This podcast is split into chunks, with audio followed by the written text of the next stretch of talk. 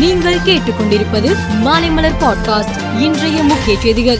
மருது சகோதரர்களின் நினைவு தினத்தை முன்னிட்டு முதல்வர் ஸ்டாலின் வெளியிட்டுள்ள அறிக்கையில் கழக அரசு அமைந்ததும் மருது சகோதரர்கள் சிலையை சென்னையில் அமைக்க ரூபாய் முப்பத்து நான்கு லட்சம் ஒதுக்கீடு செய்யப்பட்டு சிலை திறந்து வைக்கப்பட்டது. நஞ்சு தொய்ந்த எண்ணங்களோடு நயமாக பேசும் திடீர் குபீர் நாட்டு பற்றாளர்களின் வரலாற்றை தேசத்தந்தை காந்தியாரின் இறுதி நாட்கள் சொல்லும். இந்த கோட்சே கூட்டத்தை தான் மகாகவி பாரதியார் நடிப்பு சுதேசிகள் என பாடினார் என்றார். செர்பியா நாட்டை தலைமையிடமாக கொண்டு செயல்படும் நம்பியோ என்ற தனியார் நிறுவனம் வேலைக்கு செல்லும் பெண்களின் பாதுகாப்பான சூழ்நிலையை கொண்டு சமீபத்தில் ஆய்வு நடத்தியது.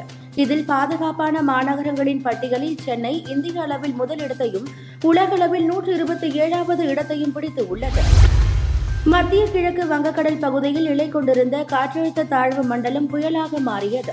இது நேற்று அதி தீவிர புயலாக மாறி பின் மிக தீவிர புயலாக மாறியது. தீவிர புயலாக இருந்த ஹாமூன் வலுவிழந்து வங்கதேசம் அருகே இன்று கரையை கடந்தது.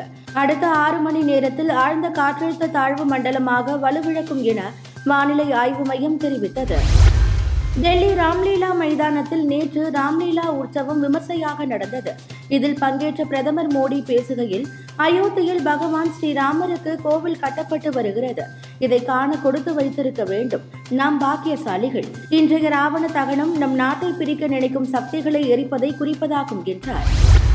இரண்டாயிரத்து முப்பதாம் ஆண்டில் உலக பொருளாதாரத்தில் இந்தியா மூன்றாவது இடம் பிடிக்கும் என எஸ்என்பி குளோபல் மார்க்கெட் இன்டெலிஜென்ஸ் என்ற சர்வதேச நிறுவனம் கணித்து உள்ளது. வரும் இரண்டாயிரத்து முப்பதாம் ஆண்டில் இந்தியாவின் மொத்த உள்நாட்டு உற்பத்தி ஏழு புள்ளி மூன்று டிரில்லியன் டாலராக உயரும் என எதிர்பார்க்கிறோம்.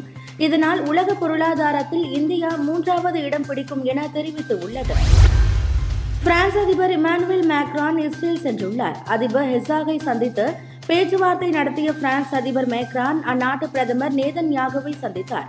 அப்போது பேசிய மேக்ரான் ஐஎஸ்ஐஎஸ் பயங்கரவாதிகளுக்கு எதிரான போரில் உலக அளவில் ஒன்றிணைந்தது போல ஹமாஸுக்கு எதிரான போரிலும் பிரான்ஸ் ஒன்றிணையும் என தெரிவித்தார். மும்பையில் நேற்று நடந்த உலகக்கோப்பை தொடரின் இருபத்தி மூன்றாவது லீக் போட்டியில் தென்னாப்பிரிக்கா வங்காளதேசம் அணிகள் மோதின. டாஸ் வென்று முதலில் பேட் செய்த தென்னாப்பிரிக்கா டீகாக் அதிரடி சதத்தால் முன்னூற்று எண்பத்தி இரண்டு ரன்கள் குவித்தது. அடுத்து ஆடிய வங்காளதேசம் இருநூற்று முப்பத்து மூன்று ரன்னில் ஆல் அவுட் ஆனது. இதனால் தென்னாப்பிரிக்கா நூற்று நாற்பத்தி ஒன்பது ரன் வித்தியாசத்தில் வென்று புள்ளி பட்டியலில் இரண்டாவது இடம் பிடித்தது. மேலும் செய்திகளுக்கு மாலை மலர் பாட்காஸ்டை பாருங்கள்.